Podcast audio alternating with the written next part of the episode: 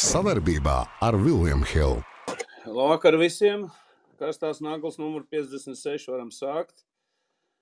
Šodienas mūsu programmā ir Latvijas izlases hokejā. Pārstāvēs komandas kapteinis Rodrigo Ambols, tad būs PVF. PVF čempions Jānis Gailīts arī ar mums jau ir. Un beigās, kā vienmēr, Formula 1 Grand Prix Barcelona. Tur arī karstas lietas. Interesants, ko mēs gribētu aprunāt. Nu, ko sākam ar ar pasaules čempionātu hokejā. Latvijas izlase sešas spēles, astoņi punkti. Esam jau nodrošinājuši, man liekas, labāko desmitnieku. Rodrigo, nav nemaz tik slikti, kā, kā te jūs izsakaties dažreiz.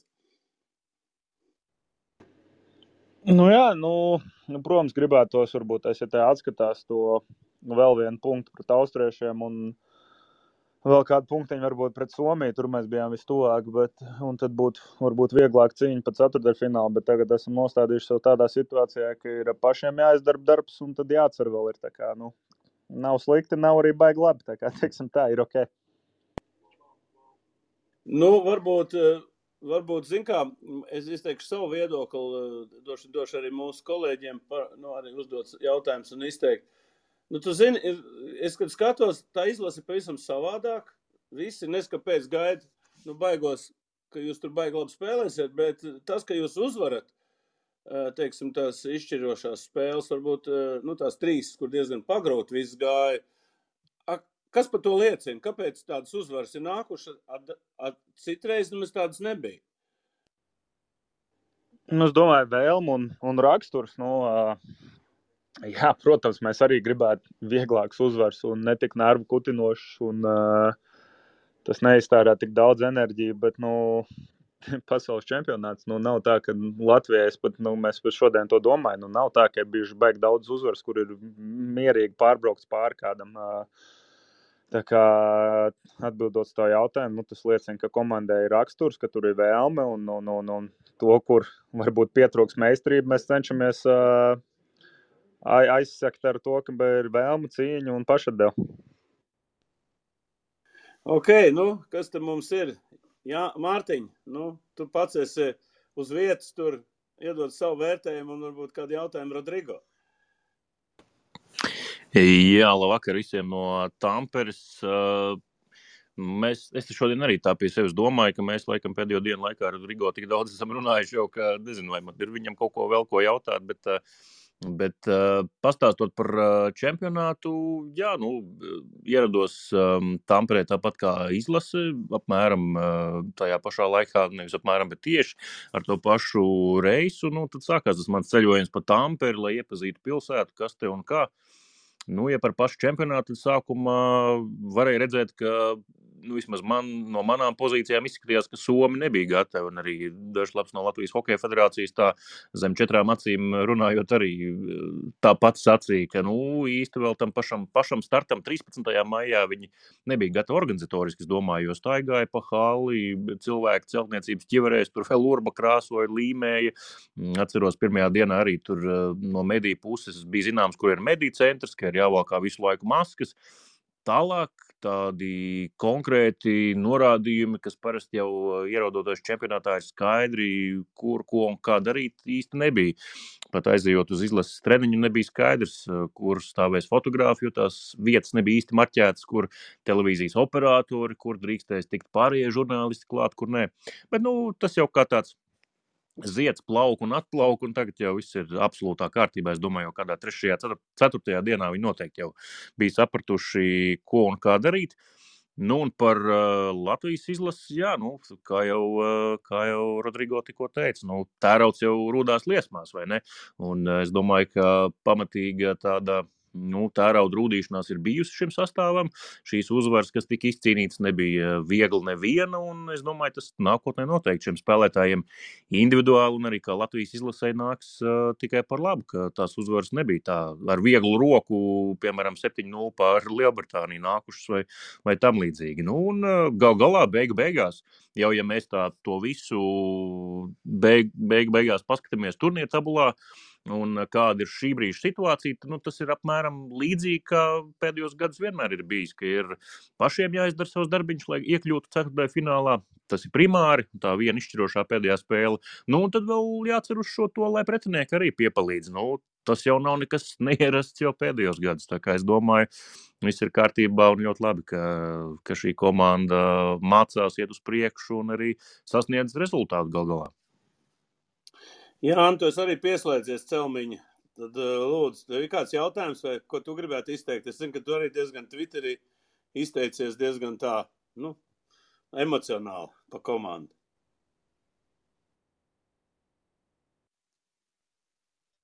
Nezinu, es domāju, ka Twitterī diezgan klusi pēdējā laikā esmu, bet uh, jā, labvakar visiem pirmkārt.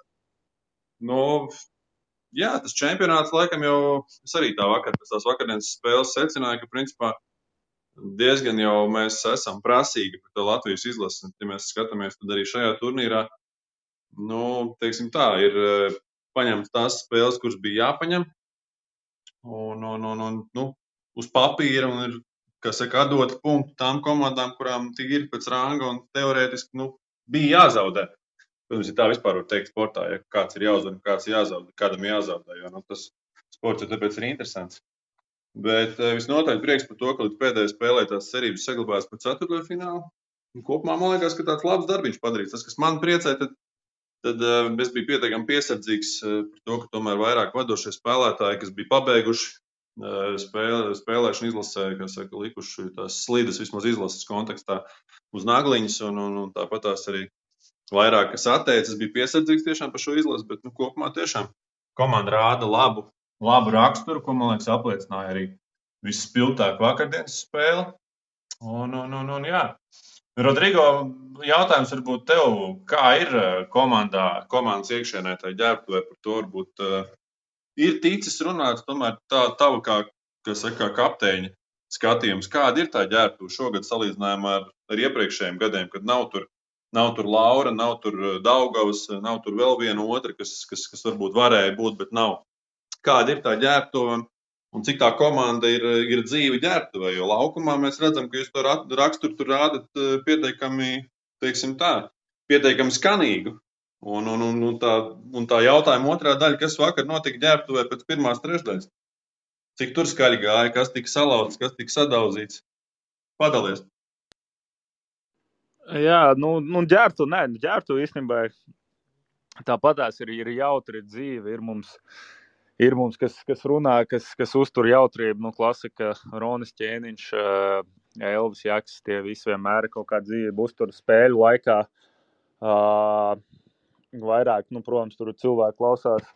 Roberts Bukārs runā, viņam ir pieredze visvagaidām laikam lielākā ar Džeriņu. Un, uh, es arī kā kapteinis šeit kaut ko pasaku, bet uh, Ir, ir, protams, tas tāds pārējais periods, kur tās vietas vēl varbūt, kur tās vietas vēl varbūt tās vēl ir vakants, kur kāds var runāt un nav tā kā arī man kā kapteinim varbūt tagad ir, ka, ka ir, ka ir jaunāks cilvēks, kā jaunākam cilvēkam nav kāds vecais, kas kaut ko pasaka, bet ir robis, nu, un pie dzīvības, nu, vēl klasika ir Baķņa, Marens, nu, klasiskie draugu duets. Uh, bet uh, ģērbtuvē, nē, ja godīgi pēc Austrijas, nē, kad bija. Es pat neatceros tās visas spēles sevi, bet, nē, bet vakar, pēc spēles, vakar pēc spēles bija diezgan, pēc pirmā perioda bija diezgan mierīgi. Nu, uh, mēs zinājām, jau tā varēja redzēt, ka šī, mēs tādi sakrampējušies esam un ar stresu spēlēm, ka, nu, ka nebija iemesli nu, vēl, vēl tam ugunī, vēl benzīna lietu virsū. Teicām, vai mierīgi nomierinamies, ievelkam gaisu, mazliet atlaižam nūju. Un, sākam spēlēt, kā mēs mākam spēlēt, ko arī no nu, 2. un 3. mēs darījām. Mēs darījām, spēlējām vienkāršāk, metām vairāk pa vārtiem, pelnījām vairākums un uh, vairākums realizējām. Nu, pirmajā periodā mums bija tikai viens, un tas pats tur knapi, man liekas, nopelnīts. Reini, nu, tu arī seko hokejam. Tev ir kaut kas sakāms? No vakar, cik labi nu var dzirdēt. Ļoti labi. Prieks, prieks. Es, es pat uzreiz varētu vienu jautājumu izteikt, jo man tā interesanti šķita tā, tās atskaņas, kas laikam vairs nav noslēpams no šīs dienas treniņa par to, cik daudz vispār spēlētāju špricēm ir. Es uzreiz varētu Rodrigo paveicēt, vai tā situācija atšķiras no citiem gadiem. Un otrkārt, nu, lai viņš varbūt arī iedod cilvēkiem tādu ieskatu tajā, cik, cik, cik daudz cilvēki hokeja ziedos savu ķermeni septiņu spēļu laikā un nu, kā viņi patiesībā šobrīd jūtas. Nu, jā, nu, cik cilvēki es, es nepateikšu, nu, es, es pat nezinu pats godīgi. Bet, nu, jā, nu, ir nu, tās traumas, ko, ko jūs paši esat redzējuši televizorā. Nu, tas pats Rihards ar Dagunu, Jaks bloķē metienu vai jebkurš aizsargs bloķē metienu. Grafiks ir īsts, grafiks pavisam noteikti daudz ko prasa no, no, no ķermeņiem. Un, ķermeņi, protams, ir noguruši vēl plus vēl sezonas beigas, un kāda, nu, kuram tā sezona ir bijusi.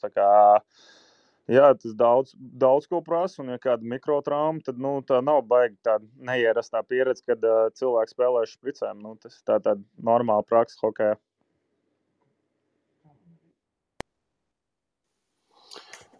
Pirms Sandrim došu jautājumus vēl visi klausītāji, kas ivariet uzdot jautājumus, kamēr Rodrigo ir, ja kādi jautājumi mēs arī no skatītājiem, no klausītājiem jums arī uzdosim, un lai viņš atbild. Andri, nu, tagad tavs izgājiens uz skatuves. Dikti riebīgs, Valter, tieši šodien. Labvakar visiem. Man bija pieci jautājumi sarakstīti, un visi iepriekšējie tos ir pajautājuši, un tagad man dod lielu iespēju. Bet man ir jautājums, jo mēs šodien uh, mēģinājums bija, mums bija astrīts par, par situāciju vakar Elvi. Pirmkārt, kā viņam ar veselību, un vai viņš pats pieņem lēmumu mainīties, jo Daudzi domā, ka, ka viņš vienkārši vai nu, vai nu tas bija treneru lēmums, bet uh, es laikam vairāk par to, ka nu, sapratu, laikam, ka tā, tā trauma traucēt spēlēt tālāk. Līdz ar to, kā ir Elvim un, un uh, Rodrigo, kā šodien pavadījāt brī, brīvo dienu, es zinu, ka treniņš laikam bija viegls, bet kā vispār, nu, ņemot vērā to, ka tomēr vakar ļoti daudz emocijas un, un, un fiziskās spēles tika dotas. Uh, nu, pa Elu atbildot, uh, viņš šodien neslidoja. Kā, nu, tas pavisam noteikti bija traumas iemeslu dēļ. Uh, šodien jā, mums bija vēlāks treniņš, tāpēc uh, varēja mazliet ilgāk pagulēt, kas vienmēr ir patīkami, protams. Un, uh, tas šodien bijām uh, pēc treniņa, nu, tagad daudz patīkamāk, kad arī ar Rihardu Marenu bijām paēst pēc treniņa runājām par to, ka kopš tā īsti, ja tā paskatās, viss čempionāts Bratislavā, mēs nedzīvojām tuvu pilsētai, nu, centram tas ir. Herningē arī mēs bijām kaut kāds 40 minūtes no, no pilsētas, un pagājušajā gadā bija burbulis. Ir, ir ļoti patīkami, ka ir iespējas kaut kur aiziet, paēst un būt tajā hokeja burbulī apkārt, redzot, kā fani tur visi kopā bāriņi, visi pilni, visi restorāni pilni, kas pēc, kas pēc Covid liekas ļoti patīkami un tā neierast. Un tā forša hokeja sajūta, tīpaši šodien, kā ārā plus 18 grādi, un var redzēt, ka cilvēki bauda dzīvi šeit. Paldies!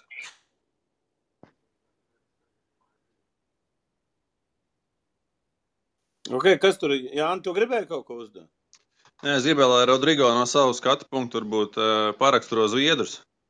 Es vakar, vakar paskatījos, kā viņi, kā viņi ar Norvēģiem izrēķinājās, ko mēs varam sagaidīt no rītdienas. Es nezinu, cik jūs tur esat viņus pētījuši, ko jūs zinat paši, cik tu pats varbūt esi redzējis un ko tu vari var pateikt par viņiem. Jo, nu, vakar pret Norvēģiem jāatzīst, tā vairākumā nu, viņi tur izskatījās, nu, maigi izskatījās ļoti jaudīgi.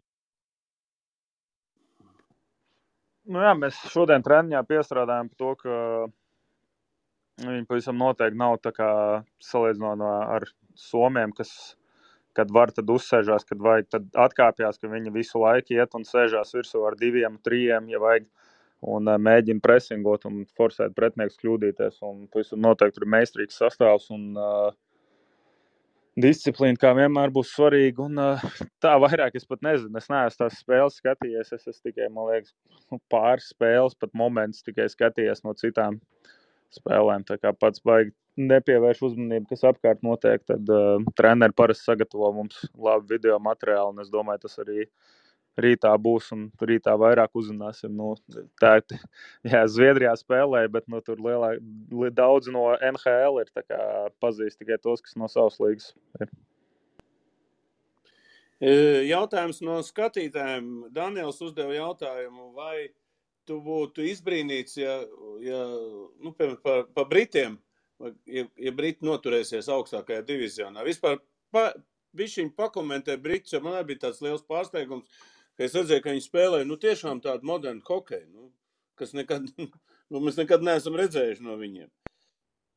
Nē, nu, ja tā kā viņi vakar spēlēja, es vispār nebūtu pārsteigts. Viņi vakar ļoti zelīti spēlēja, ļoti labi presingoja, kas mums sagādāja problēmas. Un, ja vienmēr ir bijis, ka, ja tu spēlē pret vājākām komandām, viņas ir viegli kā, nopresingot pašiem, bet tad viņi no tā presinga vispār ļoti labi izgāja aizsargs, aizsargam uzreiz piespēli vidu.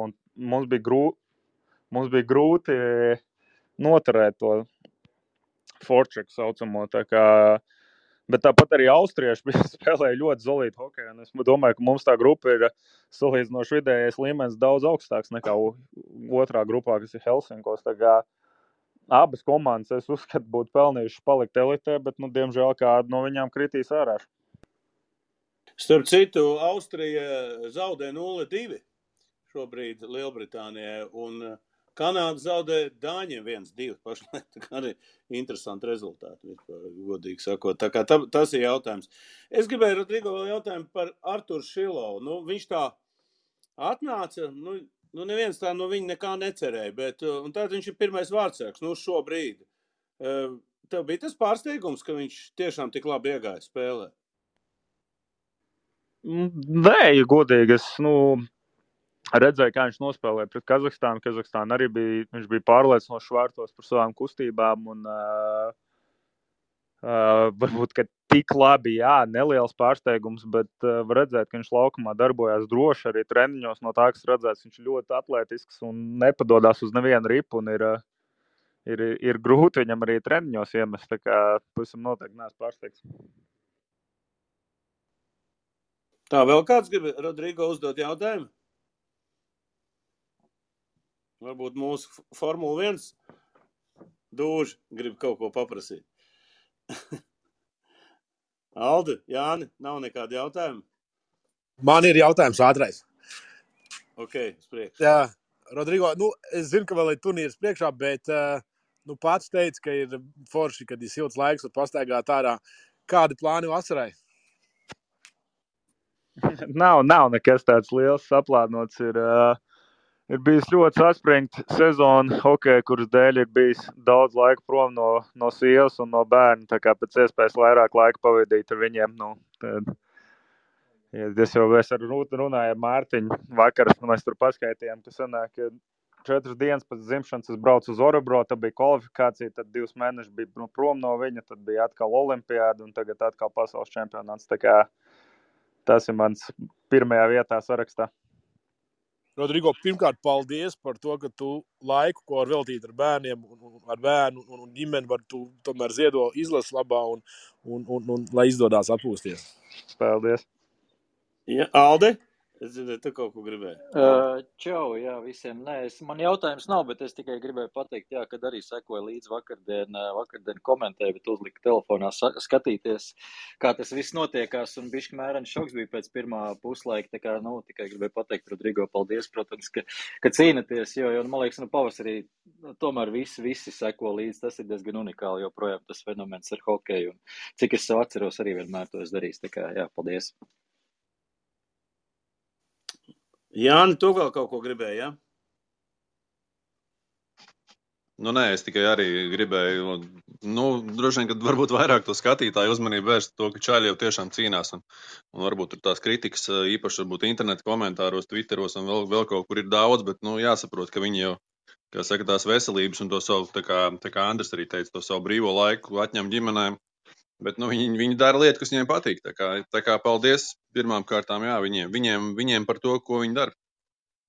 Nē, nu te jau tie divāni speciālisti bijuši visos laikos. Es domāju, ka arī Rodrigo jūs tur neņemat viņas galvā. Un, un zin, kā visi grib pa gudrāk, pa gudrākiem būt. Un, bet, bet galvenais jau ir tas, ka piektā vieta tā ir tā labākā vieta, nu, kādu mēs varētu dabūt. Nu, nosacīti, ja mēs neņemam tos četrus favorītus nos, tomēr tur atbrauc tas pats pasteriņaks un uzreiz iedeva pavisam citu, citu visam enerģiju. Un tāpat Zviedri, Somi un Amerikāņi, nu, labi, Amerikāņiem tur pirmā spēle bija, varbūt būtu ceturtā. Tā kā paldies, Rodrigo, tev arī, kad uh, atradi laiku. Novēlam rītā uzvaru pret Zviedriem. Nu, man nekad Zviedri nav patikuši. Es domāju, ka jūs vinnējat. Man, tu kaut gan es Zviedrijā spēlēju, tu tā nevar runāt. Ja? Bet mēs gribam, lai jūs vismaz uzvarat, un tad jau redzēs, a, varbūt notiks brīnums. Jā, paldies. Un, nē, pozitīvais atbalsts pavisam noteikti ir bijis daudz lielāks nekā negatīvais. Un katru spē, pēc katras spēles, neatkarīgi no tā, vai uzvaram vai zaudējam, telefons pilns ir ar, ar pozitīviem tekstiem un uzmundrinājumiem. Tā tās ir tās emocijas, kuru dēļ mēs spēlējam, un tā, ka mēs vinējam, tad tās ir vēl fantastiskākas. Tā kā paldies visiem un uh, jauku vakaru! Cerams, ka tur fani tev tur Somijā nepiedzirdīs. Tie tur iz... Kaut gan Somijā to dzeršanu nekā ir, es sapratu, ka tur viss dārgs. Ok, pārējām pie, pie basketbola. Latvijas basketbola līga pabeigusies. VF čempions, deviņkārtējais Latvijas čempions. Kā Jānis saka, es jau neatceros, cik, cik ir bijis reizes VF. Tā kā arī par šo tēmu jārunā. Šeit mums arī ir cilvēki, kas varētu arī uzjautāt. Jāni, pirmo reizi tu esi pie mums, tu to mikrofonu ieslēdz, izslēdz, tavu balsi mēs dzirdam. Nu, tagad būs tur tāds mikrofoniņš tev ir labā pusē. Nu, nu tas, zin kā, sākums visiem ir grūts. Tā, nu, mēs mēģināsim kaut ko darīt. Tuņas. Jā, nu mums visiem ir. Es nezinu, Andri, tu varbūt eh, kaut ko parunā. Es, es centīšos viņu tūlīt kaut kā dabūt rokā. Tas viss skaistākais. Vakar vadītājs vienmēr ir tāpēc, lai sodīgā situācijā parunātu. Nekādā ziņā atsaucoties uz mūsu ģenerālāko raidījumu pasaulē, ģenerāļu un buļļu naglas, mēs nonācām pie kopsaucēja, ka atsaucoties uz basketbolu, eh, uz hokeja izlasi, ka mums šī jaunā izlase patīk. Un, un, un, un tas, kā Džeki atdodas jau vispār, jau, bet runājot par, par basketbolu, uh, mēs ilgi strīdējāmies, kā noteikt to, ka, kurš ir nacionālais sporta veids. Un, un tur mums bija strīds ar, ar ģenerāli par to, ka nacionālais sporta veids izrādās ir basketbols, jo to nosaka uh, gadu gaitā, cik daudzi tieši uh, nu, teikt, uh, latvieši, jeb uh, nacionāli runājoši spēlētāji izlasē. Tā kā, principā, šobrīd mēs esam pieķērušies klāt nacionālajai, nacionālajiem sporta veidam. Lai gan te pašā laikā mēs paskatījāmies padomu laikā, cik eh, PSRS izlasē futbolisti bija no reāli no Krievijas, tad tādi bija tikai divi. Pārējie bija Ukrāņi, Baltkrievi. Tā kā mēs varam lepoties, ka mums ļoti daudz nacionālas izlases, ieskaitot jau arī futbolu un, un, un hokeju un basketbolu. Bet, nu, valdes valdes, viņš jau valk basketbolu uz nacionālo sporta veidu pusi. Tā kā, tā kā Rodrigo ir, vairs nav tiešais, tad, nu, tad jāpiekrīt. Visu valdi. Tieši tā. Rēnim, tad dosim Rēnim vārdu. Viņš sekoja Latvijas basketbola līga. Varbūt tu iedod savu komentāru uh, par, par, par, par, par Latvijas basketbola līgu, par intrigu, par, par vispārējo. Protams, ka sekoja. Lai gan darba pienākumu, zin kā, mājā tikai mūdina sekot hokejam, hokejam, hokejam, bet vienmēr izbrīvēja laiku, lai noskatītos katru attiecīgo finālu spēli. Un, nu, skaidrs, ka 4-1 varbūt tā uz papīra neizklausās eh, super, super, super eh, konkrēti spējīgi no Vēnspils puses, bet es teiktu, ka neatbilst īsti tas pat rezultāts eh, tam, kā sērija bija vērot, īpaši tam, ka vairāk tāda atslēgas brīži bija ļoti sīvi, atskaitot vienu spēli. Būtībā bija sajūta, ka sērija varēja arī beig, vienā brīdī būt 2-2. Tad, attiecīgi, es domāju, pietiekami liels stress bija, ko varēja redzēt arī no treneru korpusa puses, pēc, pēc pāris tiesnešu lēmumiem no kluba prezidenta puses, Gāta Jahoviča arī piektajā spēlē. Un man jau pie tā mīnus septiņi un divām minūtēm no VF perspektīvas šķiet, ka sērija patiešām dodas atpakaļ uz Vēnspili. Tad jau tā arī vēl lielāks stress, es domāju, ir ir 3-2, bet sastā spēle, sastā spēle. Tu esi kaut kādas vienas, vienas spēlētāja piezīme problēma attālumā no septītā mača. Tā kā intriga bija patiešām manuprāt, katrā atsevišķā spēlē liela. Es, es ļoti izbaudīju, jo Vēfam tās pozīcijas, protams, neapskaužamākas Vēnspils man šeit gan spēlētāju spēles stila ziņā, gan tāpēc, ka viņiem vēl nav iepriekš divu titulu izcīnīt. Viņi varēja atļauties tā ļoti brīvi spēlēt, bet tas viss raisīja tādu atklātu basketbolu. Man šeit tieši skatītāji baudām, un nu, abiem treneriem varbūt vajadzēja vakarā nomierinošo tēju pēc tik daudz ielaistiem punktiem. Nu, jā, es saprotu, tu esi sataisījis mikrofoniņš, ieslēdz, es tev redzu. Nu, jā, jā, labvakar, čau, čau. O, ar, ar debiju. Nu, ko tu, kā tu nokomentēsi Reņģi teikto? Bija bišķiņa, kā saka, intriga vai nebija? Nu, bija intriga, protams, ka bija intriga. Bija viss, bija, bija, bija emocijas, bija intriga. Protams, ka tā pozīcija, favorīta pozīcija mums bija un, un pamatot. Nu, protams, ka uh, Ventspils malači, Ventspils, uh, Ventspils darīja to, ko viņi darīja visu sezonu. Nu, spēlēja varbūt tādā nu, bezkompromisa cīņā ar jebkuru pretinieku. Un, un, un, protams, ka viņi bija no tām komandām, kas māca spēlēt ar otro numuru labāk nekā ar pirmo. Nu, mums ēčāļi arī, nu, protams, kaut kur nebija gatavi varbūt, varbūt tādai, tādai vienkāršai cīņai, tik vienkāršai, primitīvam basketbolam. Varbūt gribēja kaut kādas schēmas, vairāk gaidīja kaut ko, ja. Nu, tā, tā, tā, tā sērija iegāja tā, kā viņi iegāja. Tā kā bija diezgan interesanti, un pēdējā spēle arī bija, bija, bija pavisam interesanti, jā. Kas tavuprāt, Jānis, nu tad, nu, tu, tu jau, es nezinu, jau deviņas tur fināli, deviņas es biju piedalījies. Ar ko atšķirās šis, nu, vispār šis gads ar, ar, ar varbūt iepriekšējiem? Tev kā trenerim, varbūt kā vērotājiem, kā, kā, kā tu redzēji, kā, kā, kādi plusi, varbūt, varbūt kādi mīnusi bija? Teiksim, ja Ničēnoka atnākšana Latvijas basketbola līga palikusi labāka vai kā? Nu, atbildot par Kristapes, es labās tādās domās pēc tā, ko es redzu. Protams, ka ties, tas, tas viss, ko viņš tur dara, teiksim, ir ar tādu entuziasmu un ar tādu spēju. Mm, viņam ir kaut kādas tur vīzijas un mērķi, ko viņš grib izdarīt, kas, manuprāt, globāli pirms tam es tā vismaz nejūtu, ka būtu. Mm, teiksim, tā komunikācija ir ar viņu ļoti laba. Gan klubiem, vismaz mūsu puses, vismaz viņi ir tā komunikācija. Nu, tā kaut kā tā līga tiek veidot. Tāda maziņa, teiksim, tā skaita ziņā, bet pa pirmo jautājumu es domāju, ka, nu, teiksim tā, nu, nepietrūk, teiksim, tādas zvaigznes, ja, ja mums tur, teiksim, varbūt Zoriks ir un, un, un, un ārzemnieki kaut kā tāda labāk, ja, tad, tad kopumā jau nu, Vēnspēlī nebija tāda neviena tāda izcila spēlētāja, uz kuru vajadzēja ļoti koncentrēties. Jā, un parasti tomēr, no kur tu baidies playoffā, jā, parasti tomēr kaut kā amerikāņi ir kaut kādi tādi, kas iespēlējās sezonas laikā un kļūst neapturami, jā, bet, bet šis bija tas gads, kad tāda spēlētāja nebija, jā, tā kā tas varbūt vairāk atviegloja dzīvi no otras puses, atkal radīja tādu kaut kādu neprognozējumību, uz ko jau viens puses tomēr arī bija ļoti neprognozējumi, jā, kopumā komanda. Nu, Andre, Ja, es gribēju pajautāt, lai varbūt īsi komentāri, kā vērtē Latvijas universitātes šīs sezonas tādu, nu, tāds, godīgi sakot, tāds pārsteigums, ceturtā vieta, bet, bet jūs arī paši pret viņiem spēlējāt, bet tieši tas tāds, nu, tāds sezonas noslēgums ar ceturto vietu, un, un kāds skatījums to, un kāda ir perspektīva nākotnē? Nu, Čāļi malači, protams, tur treneru un, un, un viss tās entuziasms, kas tur ir jaunie spēlē. Nu, nu, ja pārējiem jādomā līdzi, ja, ja to profesionāliem spēlētājiem, tur ārzemniekiem zaudēja tādas spēles, tas tomēr ir kaut kāds radītājs, jo, nu, universitātes čāļi ir, viņi no rīta, es, es, es redzu, viņi tur pat ir, viņi septiņos ir zālē, jā, pirms studijām, un, un pēc studijām viņi trenējās vai spēlē, viņiem tomēr pamat nodarbošanās ir mācīties, jā, un ja tomēr tas nedaudz liek aizdomāties, jā, kā, kāpēc tā notiekās. Un, bet tādā ziņā, protams, visu cieņu universitātei. Tas ne, galīgi nesamazina to viņu nopelnu tajā visā.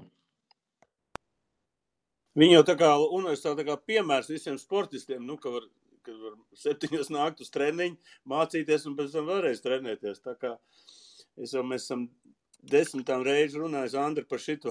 Tas nav Nē, nē, trīs reizes trīs, trīs reizes trīs, Džeki arī sešos gājus treniņu pirms darba un olimpiskā čempi, tā kā viss Jā, nu, viss ir iespējams. vi- visi izšķir raksturs, jā, un, un, un eh, mērķtiecība. Reina, ir kādi jautājumi tev, Jānim?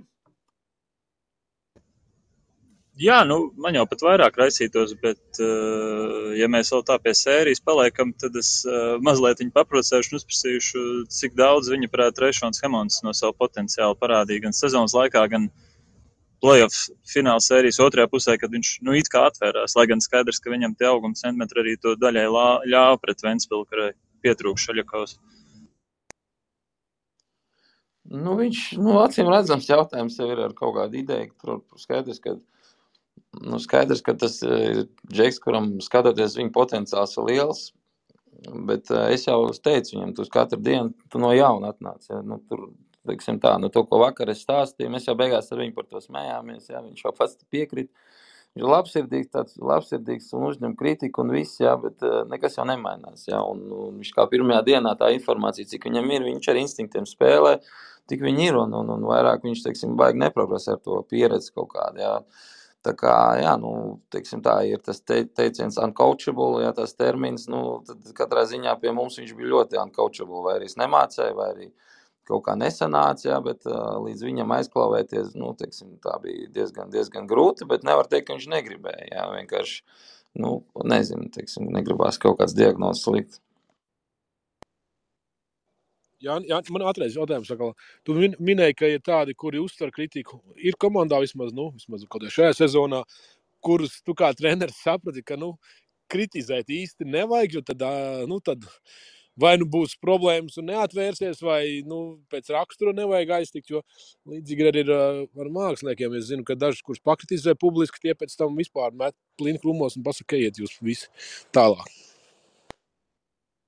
Nu, precīzi, jā, cilvēks, cilvēks tur, teiksim, ir tādi, kurus nedrīkst, bet uh, gribās jau tāpatās, jā, dažreiz jau, dažreiz jau sanāk, un, uh, bet mums, mēs tur tā kā mēģinām tomēr publiski runāt, bet ir, ir čāļi, kas netur publiski, es viņiem pirmajā dienā visiem uzreiz saku noteikumu, saku, ja jūs negribat, lai es jums saku taisnību, jūs man pasakat, jā, es tur mēģināšu caur puķiem runāt ar jums un tā tālāk, jā, pagaidām neviens nav pateicis vēl, nu tā, tā jau mana zaļā gaisma, ka es jau varu viņus kas saka, teikt to, ko es domāju, to, ko es redzu, jā, nepārspīlējot. Jāni, Celmiņ, tu arī gribēji kaut ko uzdot? Nē, nu man Jānim laikam personi, personīgs dabas jautājums, tīri karjeras, karjeras izpau, iz, izteiksmē. Kas, kas tālāk, Jāni? Tu, tu turpini ar VF vai tev ir kaut kāda, varbūt jau, kā saka, tālējošāk plāni, mērķi?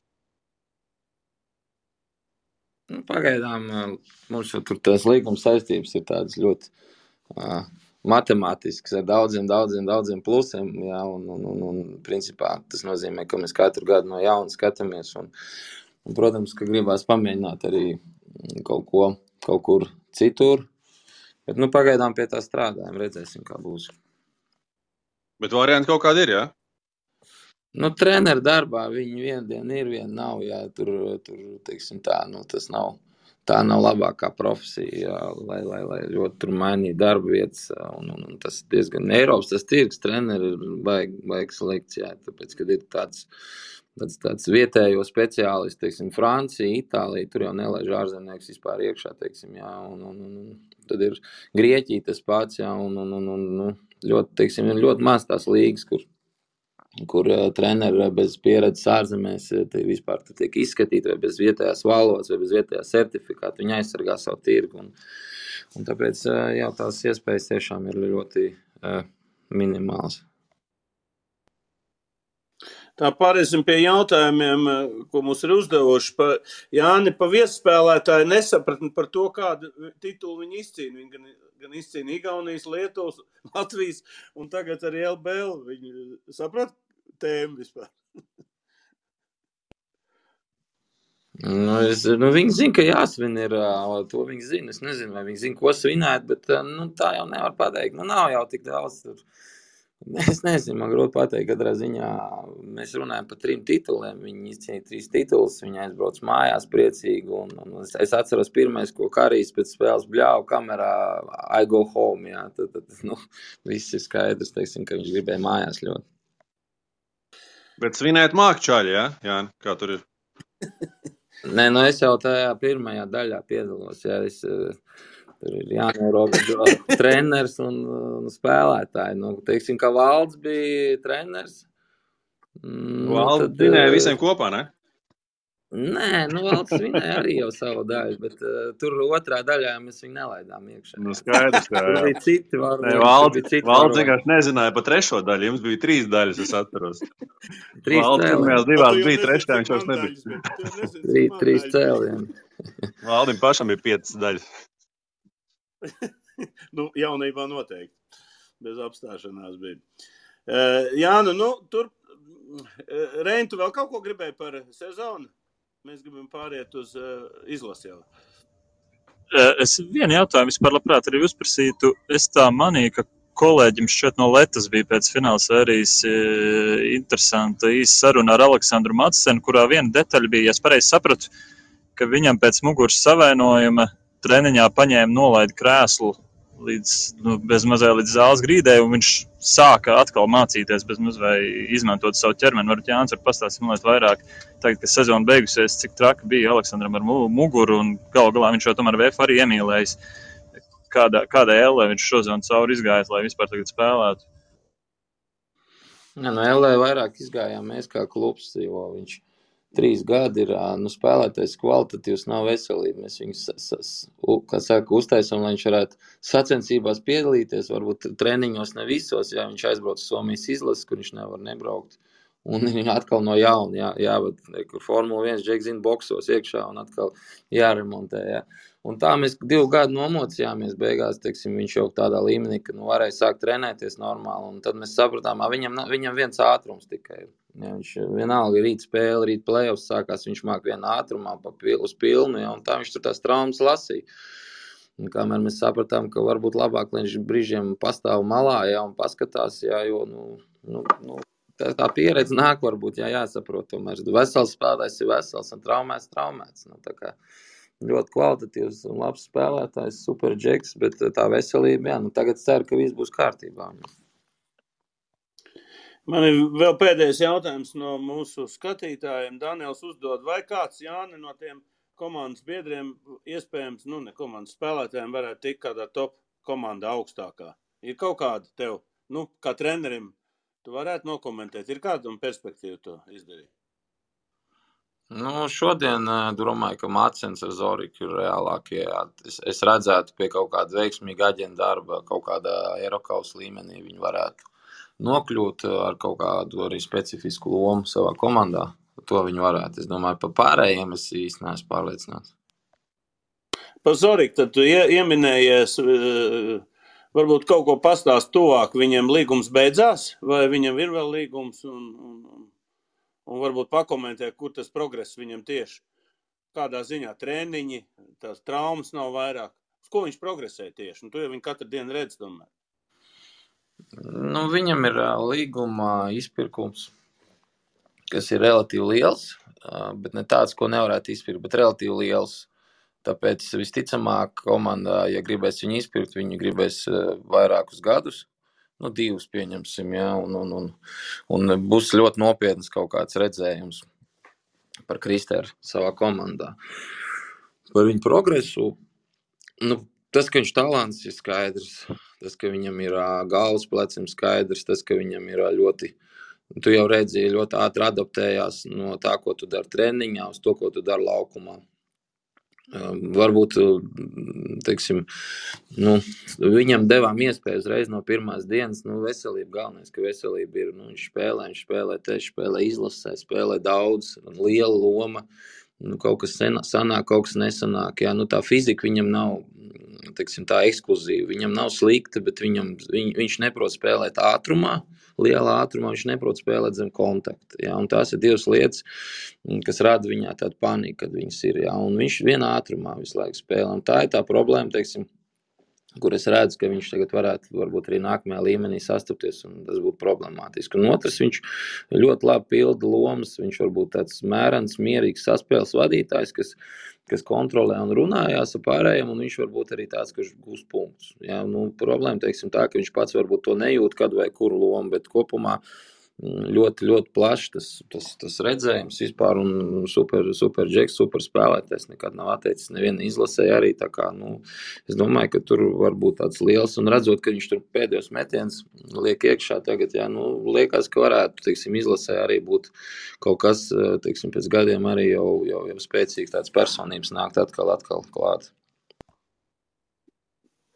Nu, ko pārējiem pie izlases, ja 15. jūnijā jau sāks izlase, mēs arī, kā saka, kaut kādu gribētu zināt, kāda šobrīd ir situācija, kāda spēlētāji būs. Nu, tu iedoši vien kaut ko zini vairāk nekā mēs kaut ko raksta šobrīd presē.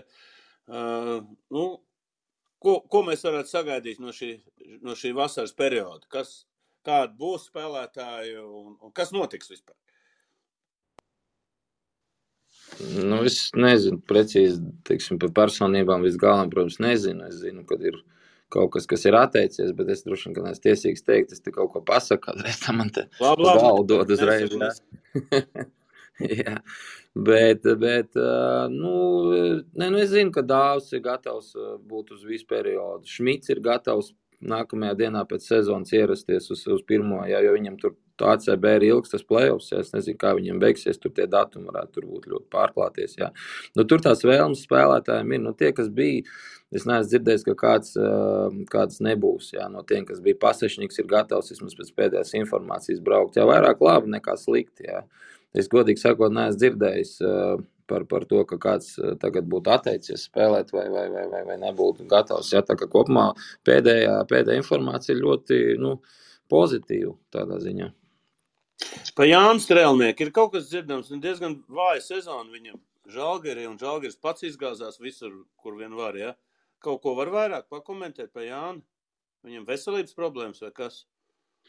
Nu, viņam ir kronisks problēmas ar veselību, protams, jā, arī tomēr gadi nav, teiksim, vairs tā, jā, un, un, un, un acīm redzot, viņš tur tiek vilkts ārā kaut kādās situācijās, kad ļoti vajag.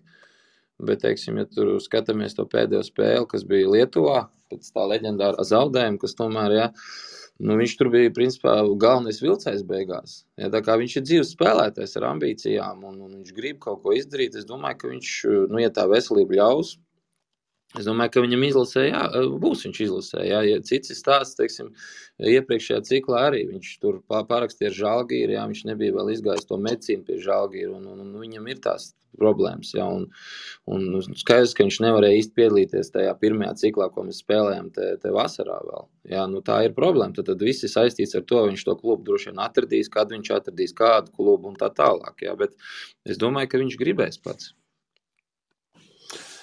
Jā, uh, un Andri, nu varbūt pa naglu uzprasīs viņam. Latvijas, Serbijas spēle. Tu negribētu Jāni uzprasīt?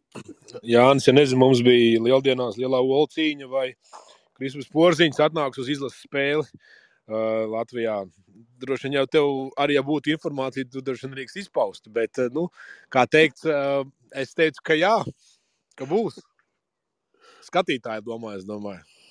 Es domāju, kādā lomā atnāks kā skatītājs. Nu, es nezinu, vai atnāks to jau. To jau. Es, es tas ļoti nevaru teikt par nevienu neko. Jā, tad uz saceļu vētru uzreiz. Cilvēki apvainojās. Valsts jau labāk zina tos visus izgājis cauri visam. Nu, tas, tas tāpēc, Jāni, ka tu, tu vispirms tev nav iespēja pajautāt, es drīkst teikt visu, vai jāsaka ar puķiem. jā, jā, nē, nu, ko tur Nezinu, nu, būs viņš. Būs, es saku, būs viņš. Vipā gan būs, bet būs.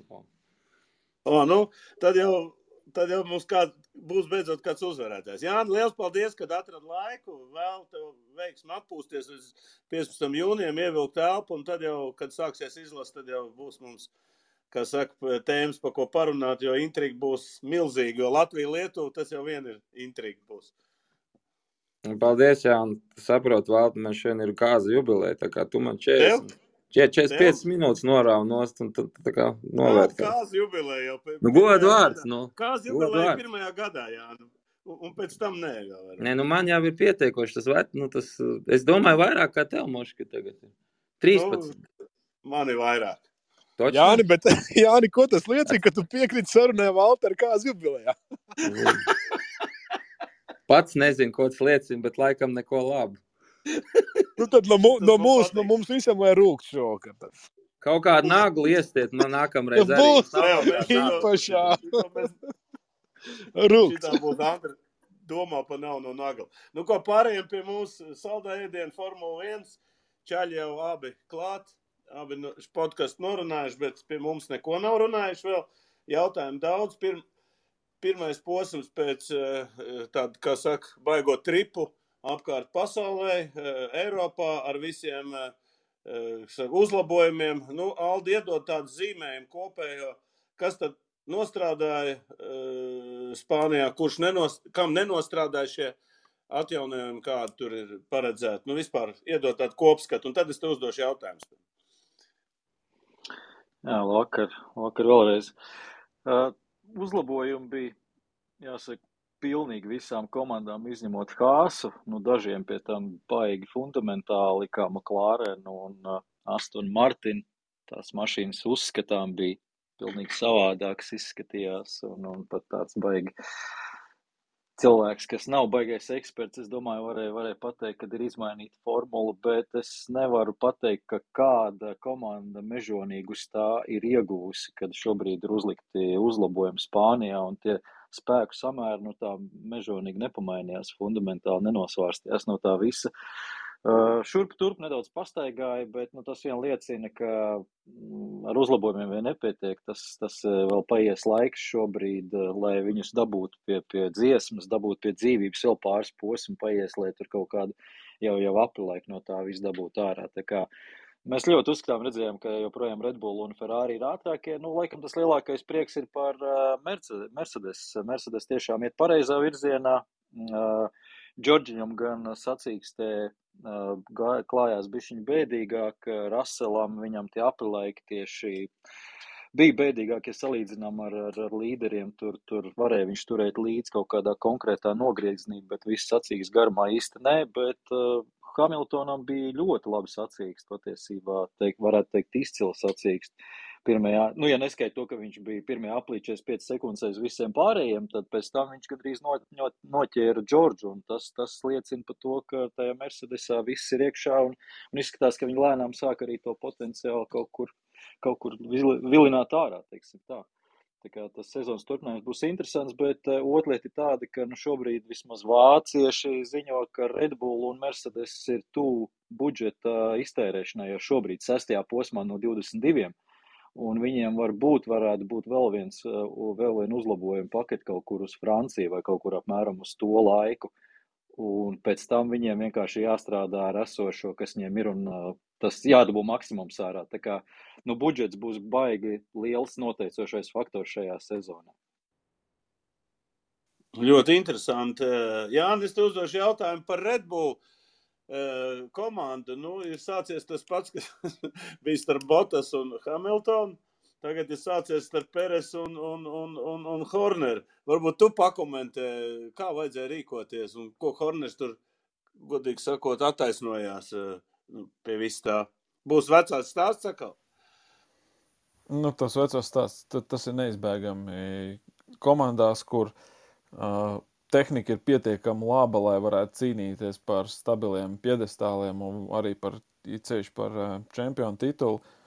Nu, tur vienmēr starp komandas biedriem, nu, ja nav tāda jau savienība, kā bija Botasam ar uh, Hamiltonu un tā tālāk, kur jau gadu gadiem bija iestrādāts visu laiku lai nebūtu jautājumu par to, kurš ir pirmais, kurš ir otrais, es teiktu, ka, es teiktu, ka tas būs jebkurā gadījumā. Tas, kas ir šajā gadījumā Red Bull jautājums, nu, jā, mēs nu, sestais posms no 23, 22, tur laikam tā Krievija atkrit, tad, tad nu, tas ir drusku tā kā pāgru laikam, lai tur pirmajos, otrajos dalītu, bet mēs tā kā ar šodien arī runājām, ka Nu, nu, es, es, es gribētu teikt, tā, ja Pēters kaut kādā brīdī, nu, tur, nu, labi, viņam kā pilotam ir jādomā, ka viņš var vinnēt čempionātu. Nav, nav jautājumu par to. Nu, viņ, tas ir sportistu uzdevums. Bet, uh, godīgi sakot, nu, kuram no mums, nu, tā pavisam godīgi paskatoties, spogulī, nu, ienāca prātā pateikt, ka nē, nu jā, nu, vispār jau Pēters varētu būt nu, ka būs pirmais numurs Redbullā, ja? zinot, ka ir Verstapens. Tāpēc nu, tas ir neizbēgami. Nu, tā, tā tas ir un tā tas būs. Un, uh, Mēs nekur no tā neaiziesim. Nu, uh, jautājums tikai tagad ir pats interesantākais, kā tas viss, kāda būs tā dinamika. Uh, cik ļoti Pēters ļaus sev kāpt uz galvas, vai cik neļaus, jo, jo galu beigās labāku vietu kā Redbullā šobrīd, kā viņam ir, lai viņš varētu cīnīties par piedestāliem un potenciāli varbūt par to čempionu titulu. Viņam nespīd, es domāju, ka tā, tā visā viņa atlikušās karjeras laikā. Nu, līdz ar to tagad būs ļoti interesanti paskatīties to dinamiku. Vai, vai nu, kā viņi tur, vai viņi tur burzīsies vai neburzīsies, vai arī tā kā Aldis šodien teica, ka iespējams, ka tas vienkārši ir arī kaut kādā veidā mārketinga triks, ka tur visi jau visu ir izrunājuši un visi, visi zina, bet ļauj vienalga tur Pēresam izteikt savu viedokli tikai tāpēc, lai tas, nu, tas tomēr ir, ir kaut kāda veida arī mārketings, intriga un vispārējais, kas piesaista uzmanību komandai. Tā kā, nu, mēs tos nianses nezinām, bet būs interesanti pasakot līdzi. Jā, man ir jautājums, viņam vajadzētu dot atpakaļ to vietu, vai ne? Vai viņš prasīja, tā kā viņam prasīja, lai viņš palaiž, bet viņš teica, ka viņam atdos to vietu atpakaļ. Kā tu nokomentēsi to situāciju? Uh, nu, atkal jau tās ir iekšējās uh, komandas kaut kādas spēlītas. Un, uh, nu, es, es gribētu teikt, ka nu, nu tā, nu, tīri bez, bez emocijām, un es neesmu nekāds Verstapena fans, bet es gribētu teikt, ka nu, Verstapens jebkurā gadījumā bija ātrāks, neskatoties to, ka viņam bija problēmas ar to DRS arī sistēmu un vispārējo. Tāpēc, nu, un Es laikam no komandas vietā arī jau, jau, jau, jau sen arī būtu strādājis uz to, ka Verstapenam vajag vākt visus maksimālos punktus. Un tas, ko Aldis tikko minēja par to, ka uh, vēl būs kaut kādi, nu, teiksim tā, ka būs kaut kāda budžeta griezta problēmas un vispārējais, viņiem tagad ir jāvāc viss, ko viņi var savākt, lai tur nu, kaut kādā brīdī tas tauciņš ir kaut kāds uzaudzēts. Un, uh, Nu, es arī liktu uz riekas uz Verstapenu no viņiem abiem, jebkurā gadījumā. Tā kā, nu, um, jā, nu mēs Redbullā to esam redzējuši. Mēs esam redzējuši ļoti labi, kaut arī tas pats zīmīgais starp, uh, tas bija starp Fetelu un, uh, un Weberu vēl savā laikā, Multi 21, ja, kas bija, kur viņi tur savā starpā. Nu, bija tāds arī. Ja, tā kā Redbulls, Redbullam šī nav pirmā reize un nav arī pēdējā acīm redzama. Tā kā, tā kā tur, tur vēl būs ko paskatīties.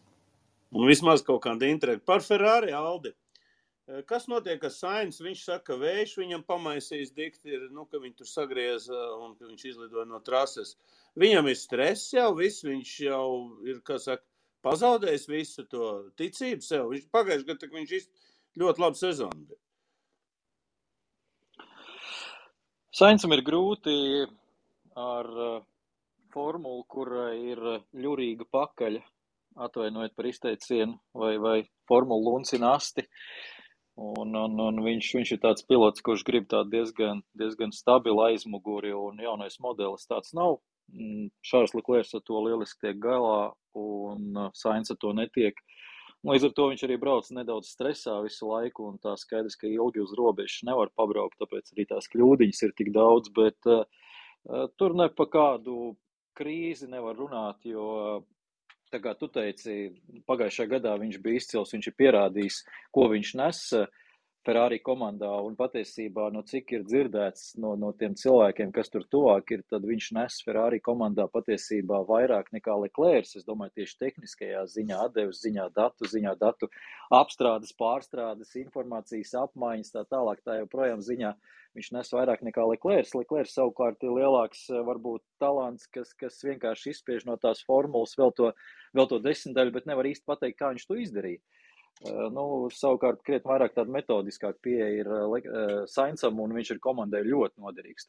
Tur, tur viss kārtībā, viņi izraksies cauri tiem datiem, gan jau atradīs, kā pieregulēt mašīnu arī pie priekš Sainsa labāk, un, un būs labāk, bet skaidrs, ka šī sezona viņam ir norakta, un, un atgriežoties pie otriem numuriem, tur, protams, līdzjutēji var te cepties un ņemties un, un, un runāt vēl ilgi un dikti, un tas ir temats, bet nu, ne Peresam, ne Sainsam vairs nav nekādas tiesības baigi pretendēt uz uh, titulu. Skaidrs, ka komandas ir šobrīd atradušas savus prinčus un uz tiem arī liks. Uh, pilnīgi noteikti, jo uh, sezonas turpinājums būs ļoti saraustīts. Šī nav normāla sezona. Ne budžeta dēļ, ne visu tehnisko problēmu dēļ, līdz ar to tieši, tieši pareizi arī Jānis teica, te, te ir jāņem katrs punkts. Un, nu, nevar ļaut Peresam šobrīd eh, noņemt uh, Verstapenam punktus. Nu, nekādi varianti. Nu, beigās tu pēc muļķa izskatīsies, respektīvi, Kristians Horners pēc muļķa izskatīsies, ka mm, Verstapens zaudēs čempionu titulu pa pāris punktiem. Tā kā pirmie numuri zināmi, viņi pie tam ir pierādījuši lielākā daļā posmos, ka viņi ir pārāki gan par saviem komandas biedriem, gan par visiem pāriem. Tā kā tepat nevienam nevar būt jautājumu. Žēl mums ir, bet, bet tā ir tīri cilvēcīga uh, cilvēcīga emocija, un sports nav vienmēr taisnīgs. Tā kā, sorry. Paliklēr bija pasaka, nu, tā kā viņš brauc, likās, nu, viņu vispār neviens nevar apstādināt. Kur, kas te notiek ar, ar viņu, teiksim, nu, kā tu to nokomentē, to viņas? Uh, jā, Leklērs, uh, Leklērs ir kaut kas uh, alā, alā Vilenēvs Bet uh, ne šis pēdējais Vilnius, ne Žaks, bet Žils Vilnius. Tik tālu jāmeklē, lai atrastu kaut kādas līdzības. Uh, viņš uh, nu, tāda sajūta, ka nav kaut kādas loģiskās bailes, uh, jo tas bija vakardien, nevis vakardien, nu jau sanāk aizvakardien kvalifikācijā. Viņš gāja ļoti riskantā stratēģijā, ka pirmajās divās kvalifikācijas kārtās izmantoja tikai vienu riepu sastāvu, tik tālāk ar lietotām riepām, līdz ar to saglabājot sacīkstē svaigā komplektu.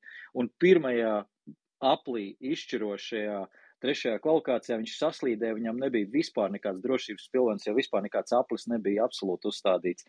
Un viņš otrajā gāja tikpat agresīvi tajos pašos līkumos iekšā, kur bija kļūdījies, pat bija nedaudz ātrāks tajā apeksā, kā pēc tam tā uh, telemetrija liecināja, nu, tas ir kaut kas nereāls. Nu, toreiz, otrajā reizē viņš noturējās, viņš kaut kādas secinājumus, acīm redzot, bija izdarījis pēc pirmās reizes kļūdas, bet, bet es šeit vairāk par to, ka, nu, tā ir kaut kāda mentāla, mentālā, es pat nezinu, kā to uh, pāris minūšu laikā, kā cilvēks var izspiest no atmiņas to, ka tu nu pat esi ar 200 cik tur kilometriem stundā tajā līkumā kļūdies, tu brauc otru reizi tajā pašā līkumā un brauc vēl ātrāk, nevis lēnāk. Tas, tas ir diezgan unikāli. Un tas, laikam, arī atšķir viņu, viņu no tiem pārējiem, ka viņš, viņš šādā veidā ar tādu, ne, es nezinu, kā to īpašību nosaukt, bet ar tādu psiholoģisko pārsvaru arī panāk, panāk to rezultātu. Un skaidrs, ka tas pats Karls Sainz ir pilnīgi savādāks cilvēks, un arī Maksam Verstapenam nedaudz savādāk tas ātrums nāk, bet tur skaidrs, ka ir atraduši, atraduši viens otru cienīgu pretinieki, es domāju, Verstapens un Leclerc, uh, un šajā sezonā, nu, neizbēgams ir tas mirklis, kad viņi nebūs baigie draugi pēc finiša, kā tas, kā tas ir pagaidām, joprojām ir kaut kādā brīdī tur sāks, sāksies intrigas. Jā, nu, sāks, tagad parunāsim par Mercedes. Vai tur arī kāda draudzība, vai tur jau veidojās kāds mazais konfliktiņš, jo Hamiltons ir izticies te pirms kvalifikācijas, kāpēc es esmu lēnāks un tā tālāk un tā tālāk. Nu, pagaidām Rasels, nu, godīgi sakot, brauc ļoti labi. Nu, iedod tu Hamiltonam, kas ir viņš vēl tā kā nesaprot, ka viņš ir lēnāks vai ko? Nu, es domāju, ka viņš to arī nesapratīs, tāpēc, ka patiesībā viņš nemaz arī īsti nav lēnāks. Tur, ja mēs tā kārtīgi iedzināsimies visā tajā tēmā un uh, pāanalizēsim, kā ir gājis vienam un kā ir gājis otram, vispārējais, nu, ir kaut kāds kļūds, ir kaut kas vēl, bet, nu, kopumā tur uh, ar to tempu tur nav, man liekas, baigā saistība, un es domāju, ka Hamiltons pa vienu ziemu nav aizmirsis, kā braukt ar formulu. Noteikti ir kaut kāds konkrētās formulas specifiks un vispārējais. Uh, Uh, tas gan nemazina to, ka var redzēt, ka, piemēram, mēs, ka mēs paklausāmies uh, pēc finiša uh, komandas, nu, komanda tā kā sarunas ar pilotiem, es parasti viņus visus noklausos, un tur ir tā, ka nu, ar Džordžu ir ļoti konstruktīvi, tā kā kādreiz patiesībā bija ar Hamiltonu, gan arī, nu, kad jā, baigi labi, tu esi nobrauc viss kārtībā un tā tālāk. Savukārt tikko kā Hamiltons uh, pārbrauc pāri finiša līnijai, tad tur ir uķi, puķi, uķi, traļi vaļi, zin kā no, no komandas, ka tur, nu, tur, nu, tu, tur baigais malacīs, nu, tu tur, joj, kaut kas, jā, nu, kas man, manā gadījumā liecina tikai par to, ka, uh, nu, komanda arī saprot, ka, tur, nu, Hamiltonam pēc visiem tiem tituliem pirmkārtām nav baigi viegli uzturēt motivāciju ceļš braucot ar, ar nekonkurētspējīgu mašīnu, ja, nu, es domāju par, lai cīnītos par uzvarām un tā. Mm. Un uh, skaidrs, ka komanda dara visu, lai viņi tomēr to vēlmi braukt un, uh, un, un, sasniegt kaut kādus rezultātus, tomēr mēģina kaut kādā vis, vis, visos iespējamos veidos uzturēt. Ja mēs runājam par kaut kādu komandas konfliktu, noteikti šobrīd tas nav. Uh, viņi vēl ir tālu līdz tam, jo es domāju, ka tas konflikts viņiem sav, savā starpā pat neizveidosies, ja viņi tur cīnīsies par 4. un 5. vietu. Jo nu, vienkārši nav iemesla to darīt. Es Hamiltona vietā noteikti ar baigi neceptos. Man būtu pilnīgi vienalga, vai es esmu 4. vai 5. vai 6. Tas vispār man dzīvē neko nemainīt. Nu, tā kā viņa gadījumā viņam interesē tikai uzvara. Līdz ar to, bet tajā brīdī, kad, ja Mercedes tiks galā ar savu tehniku un viņi jau varēs regulāri cīnīties par, par top 3 vietām, un ja tad vēl joprojām Rasels brauks pa priekšu, nu, tad būs ļoti interesanti. Jo, piemēram, tad, tad es teiktu, ka Mercedesam ir daudz grūtāka situācija nekā, nekā tas ir šobrīd eh, Redbullam. Ja? Jo Redbullā tā kā nu, pa lielam viss ir skaidrs. ātrākais pilots ir arī jaunākais pilots. Un, un skaidrs, ka komandas nākotne ir skaidra un, un saistīta ar kaut ko, ar vienu konkrētu čalu. Ja. Savukārt Mercedesā te ir tā, ka kā ātrākais pilots, nu, teorētiski, nu, vismaz pēc tituliem arī noteikti ir uh, Hamiltons. Ja. Savukārt perspektīvais čels atkal ir Rasels. Un tad te ir jautājums, uz ko, kādā veidā tad Toto Vols tagad grābstīs šito visu padarīšanu ārā. Ja? Tā kā, nu, šobrīd tas vēl ir pāragri, bet vienā brīdī, ja, tā, ja tas braucamais būs konkurētspējīgs, tur būs ļoti interesanti. Jo uh, mēs redzējām vakar arī cīņā ar uh, Verstapenu. Ja, Rasels, nu, viņš brauc ideāli. Nu, viņš māk sekties, viņš māk. Uh, Viņš māca atspēlēt savu pozīciju atpakaļ. Viņš vispār absolūti nebaidās no tūs cīņas un dara to kontrolēt un labu un nepieļauj patiesībā gandrīz vispār nekādas kļūdas sacensību laikā arī. Ja? Tā kā tur čels ir materiāls, tas jau par viņu sen jau, kā saka, nu, neteiksim, ka fanoju, bet nu, man viņš ir tāds tā kā favorīts no visiem laikam vispār. Tā kā būs interesanti. Būs interesanti. Šobrīd pārāk spriest par to viņu. Es domāju, pagaidām viņiem viss ir ok komandā, bet, eh, jā, ja būs, tad, tad būs ļoti interesanti. Jā, es saku, čempionāts ļoti interesants. Mēs redzam arī visos pāros eh, ir, ir kaut kāds zināms savs intrigas. Nu, ko sastais posms Monako, septītais posms jau Monako, Eh, četras posmas vinnēs Verstapens, divas Leclerc. Alde, kā tu redzi, kurš uzvarēs Monako? Hamiltons. Nē, nu paskaidro, kāpēc. Uh, nu, pirmkārt, pirmkārt, Mercedes tieši nepatīk lielie ātrumi tai, tai formulai šogad tur viņiem sākās tās problēmas. Nu, tagad viņi pēc, pēc tās nelielās revolūcijas, tehniskās, savas tehniskās revolūcijas, kur noņēma nostīs piespēdēju spēku, uh, ir nedaudz sākuši likt atpakaļ, un joprojām tā, tā lielākā problēma bija ātrijos līkumos Barcelonā. Pēdējā sektorā viņi bija ļoti, ļoti solīdi. Pēdējais sektors, kā mēs zinām, Barcelonā ir tas pats, kas Monako visa trase. Uh, Un, nē, nu labi, protams, es jokoju par, par Hamiltonu. Es tagad es nostājos viņa stūrītī, jo viss viņam gāž samazgas virsū, bet uh, nebūtu nemaz slikti. Jo, nu, kaut gan, ja tā godīgi intrigai būtu labāk, lai Džordžs Rasels uzvar, jo Džordžs Rasels pasties čempionāta kopvērtējumā nemaz nav tālu no Verstapena, kas tagad ir kļūst par līderi, jo Džordžam ir apskaužuma stabilitāte.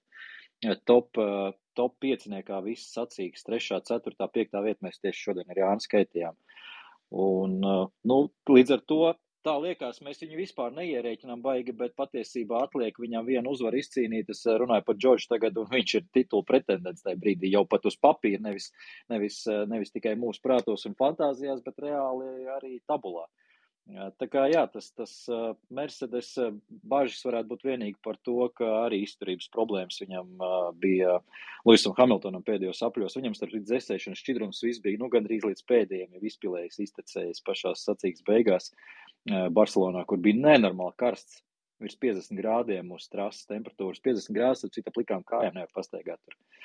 Tas nozīmē. Un, eh, un eh, tā kā izturības problēmas eh, diezgan pamatīgas arī Mercedesā, ne tikai Redbullā un ne tikai Ferrari. Nu, ko, Aldi, kad tu taisies braukt uz kādu posmu?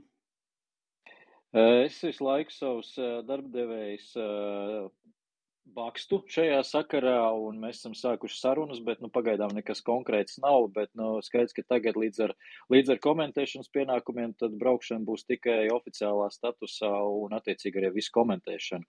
Iepriekš es varēju pats, pats braukt kā žurnālists, akreditēties, kad, kad nu kur gribu un apmēram tikai kur, kur var samaksāt un kur aizbraukt. Un droši vien būtu braucis uz Monako, jo Monako ir, neticēsiet, bet vislētākais variants no Latvijas, ja dzīvo Nicā. O, cik interesanti. Nu, ja tu brauks, Alta, atceries, Fetelam nozaga somu mašīnā, jā, ar visiem dokumentiem un ar visiem, un tur, tur tādā Barcelonā meklē, kur ir īsti, kur viņiem viss nu, savs... Tā kā es uz, Jā, savas pants, kas es, ir jāpieskat, jo sevišķi Barcelonā, jo Barcelonā ļoti pieskata tās mašīnas, kuras ir īrētās mašīnas, īrētām mašīnām uzlīmes virsū, un ja viņi kaut kur apstājas Barcelonas centrā, ļoti bieži tiek apzakts izsit logu un izņem viss mans ārzemniekiem, jo ārzemniekiem ir ļoti pēc tam grūti kaut ko policijā uzsākt, un, un, un nu, zāgaļi arī diezgan viltīgi ir, ir tie gadījumi, tur ļoti daudz. Nu, jā, tie, kas no Spāni, tie, kas Spānijā bijuši, tur pa piekrastu melnie staigā, ar, ar tiem piekariem un dod visu laiku visāds. Nu, ko liels paldies visiem, kas, uh, Andri, tu gribēji kaut kādu finišu? Nē, nē, man ļoti patīk šis apskats par Formuli 1. Tā kā tāda laba akciju filma cietais rieks, apmēram, Willis galvenajā lomā. Nu, redz, tāpēc, ka sezona būs gara, ļoti interesanta. Trīs komandas, divi plus viens, kuras cīnīsies par pirmām vietām. Intrigas tur ir pietiekami, 22 posmi. Redz, jau pēc nedēļas jau Monako. Pavisam cita trase, tā kā jau, jau nākošu nedēļu varēs Aldis ar Jānu mums pastāstīt, kas tad man nāko bija tāds, kas, par ko būtu vērts runāt. Ja? Tā kā, nu, arī hokeja čempionāts beigsies, Champions League būs, un, un, un tā kā nākošu nedēļu arī būs savs, savs stāsts, droši vien virslīgi pabeigsim, paskatīsimies, kas tur notiek, tur arī savu, savu intrigu ir. Un Tā kā paldies 500, visiem! Valdi, un Indija 500. Jā, Indija gribēju 500 tādu. sestdien, jā, ir. eh, Vai svētdien, svētdien, jā? Svētdien pēc manāko vakar. Jā, vo, Indija 500, žēl, ka tur nebrauc kādu vēl lielāku posmu, bet to vienmēr ir interesanti skatīties. Paldies, Aldi, Jāni, Andri, kā vienmēr, paldies klausītājiem. Man, jautājums jūs maz uzdevāt, tad, tiekamies jau nākošu nedēļu pirmdien. Ar labvakar! Paldies, labvakar! Tā. Savarbībā ar Vilniņu Hildu.